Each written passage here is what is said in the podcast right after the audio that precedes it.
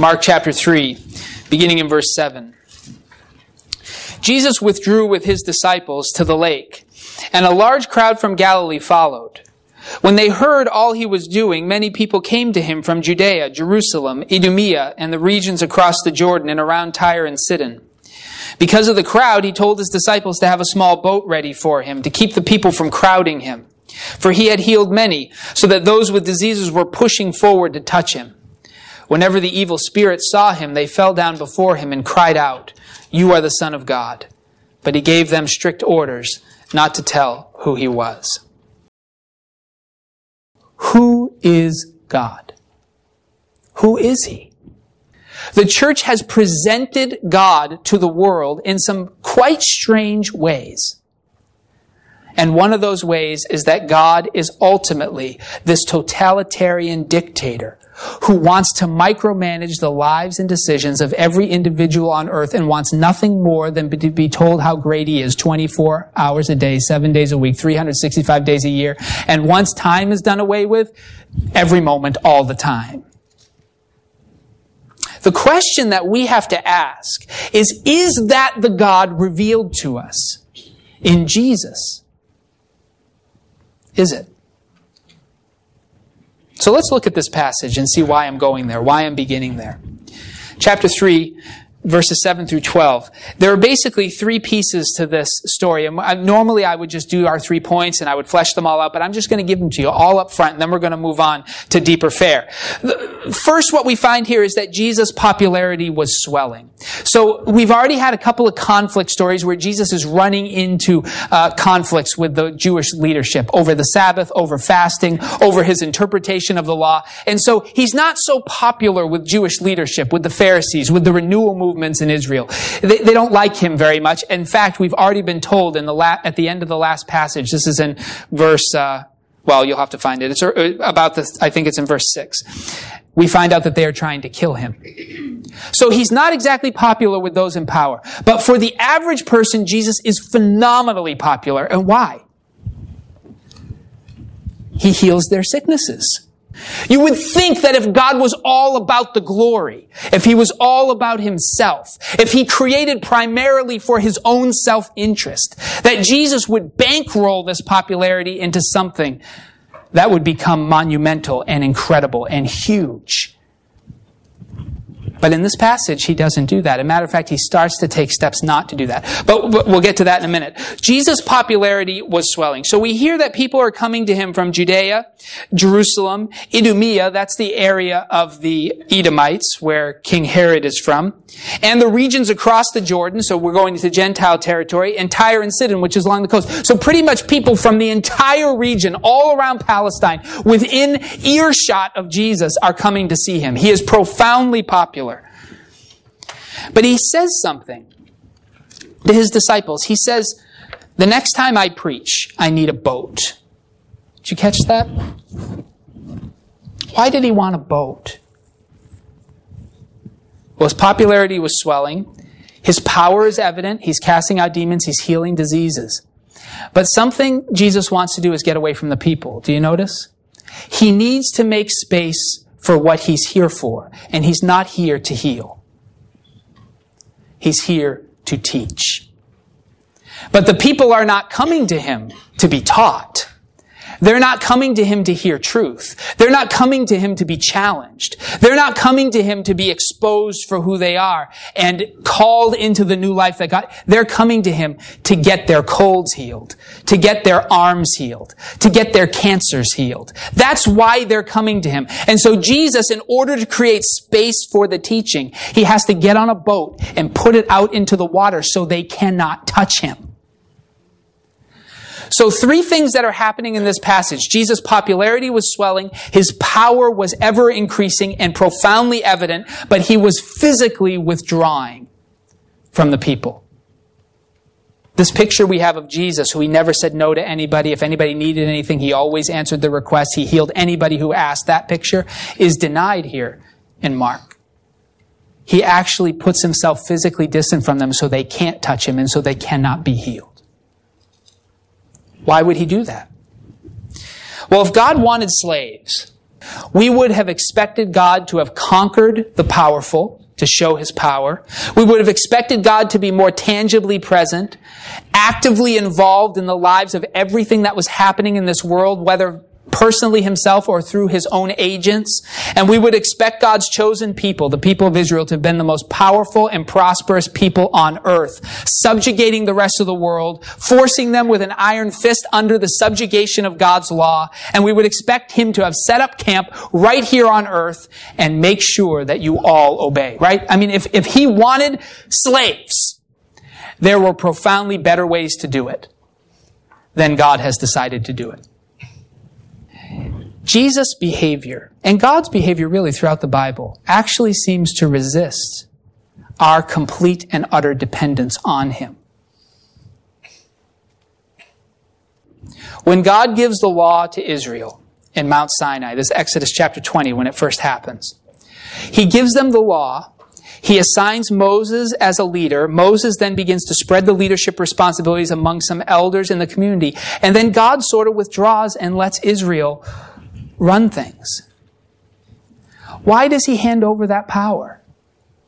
Why doesn't he continue to run it himself? I mean, he had the pillar of smoke.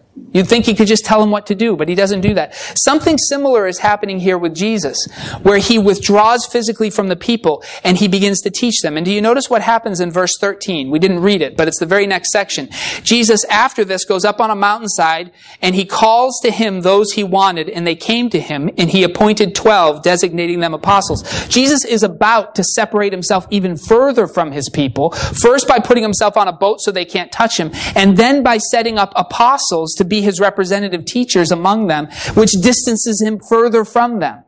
This is a strange way to be a dictator.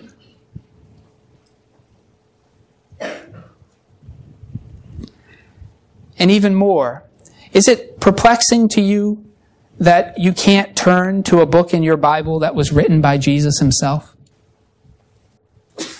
We have a God who gives law and then withdraws.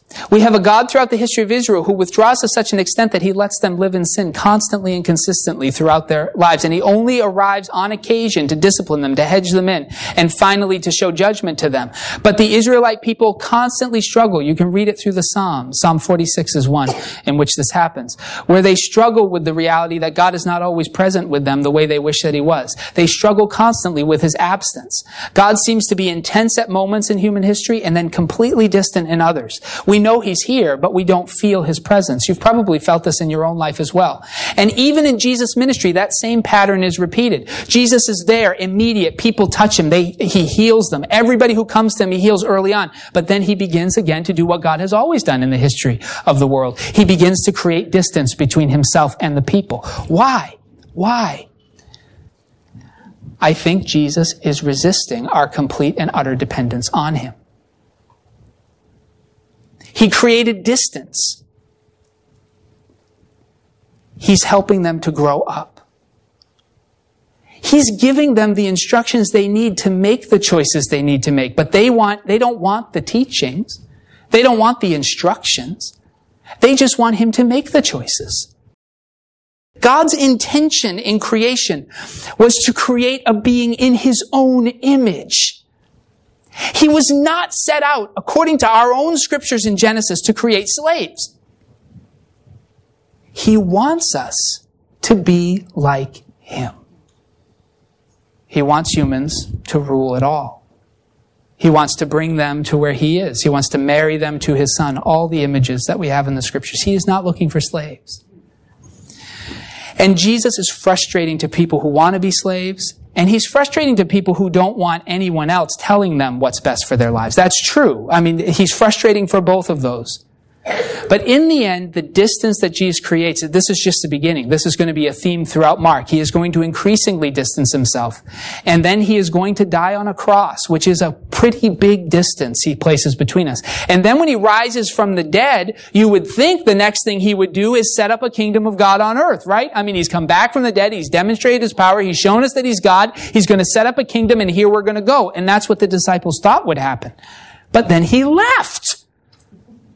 He ascended to heaven. He sent his Holy Spirit, but he ascended to heaven. And to this day, 2,000 years later, he is still not returned. What does that pattern tell us about what he wants of us? We are not deists. We don't believe that God just kind of throws a couple of laws out there, retreats into the heavens, and just says, let's see what you're going to do with it. He's much more involved than that. We see it all the way through. Even if we can't see him, even if we don't discern his presence, God is working in our world constantly. His angels are here. His Holy Spirit has been sent out on the church and God's power is at work in the world. But he keeps it sort of hidden away because he wants you to grow up. He's there for us. He loves us. He intends good things for us and He's working in our lives. But it seems to me that Jesus increasingly tries to say, I want to give you the tools to live a life worthy of your creation. And at some point, you've got to accept the fact that I'm going to put you behind the wheel of the car. At some point, you're going to have to take responsibility. And you can because he has shown you how and he's there for you. But he's not going to do it all for you. God's relationship with us has been complicated. And so what I want you to see in that picture of Jesus setting up a boat, distancing himself physically from the people, and teaching them and refusing to heal, I hope you will see the hope he has for you. That you can take responsibility for your life and choices by taking into your heart the teachings and example of Jesus and making your day-to-day decisions always with him in mind, but not always at his specific command. When we move from merely obedient soldiers who do what we're told to people who have so incarnated the values of Jesus that we choose to do without the need for the command what is good in God's eyes, we have matured. He sets us free to obey out of the spontaneous decision making of our hearts, not simply as soldiers doing what we're told. He got on a boat and he separated himself and he refused to heal and he forced them to have to listen to him. Sometimes by God refusing to heal us, refusing to meet all of our little needs, what he forces us to do is to actually pay attention to what he has said.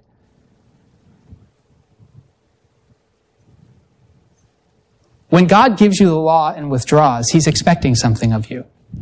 When he gives you the teachings of Jesus and he withdraws, he's expecting something of us. He wants us to grow up into beings made in his image. And what a future that is. Can you imagine it? Trusted to live in the very presence of God. Trusted with the administration of the universe, which is what he says in Hebrews. Over even the angels. Can you imagine the future he has for us? But we must grow up to achieve it.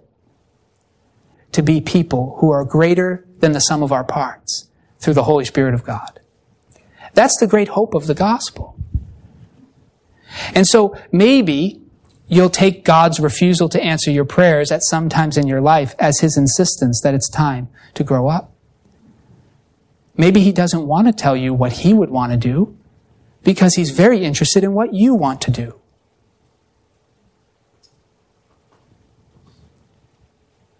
I hope that you'll take the challenge of Jesus' distance and his creating space that you could hear his teachings and separate himself from your list of demands and needs long enough that you might be able to catch a picture of who you can be if you stop asking and start doing.